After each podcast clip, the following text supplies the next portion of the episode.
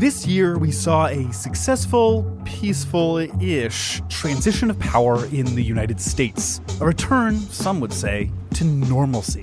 But what is normalcy? Isn't it normalcy that got us here in the first place? I'm Sean Morrow, host of Who Is, the podcast where we examine power through the stories of people who have it.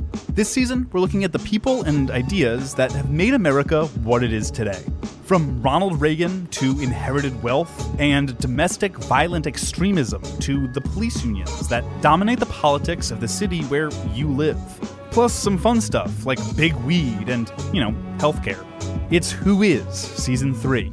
His hedge fund was so big and so powerful, and he made bets that were so big and so powerful that he was able to successfully destabilize not just entire currencies, but entire countries. One of the things I think is of great interest is how do wealthy conservative donors, for example, exercise their influence? I think a lot of people listening today and general public grasp big pharma, they grasp big banks, but this is really a story untold. And yeah, there's a new guy in the White House, but don't worry, we'll be watching him too. Join me, Sean Morrow, every Tuesday for Who Is the Podcast. That's Who Is the Podcast. Season 3, new episodes every Tuesday.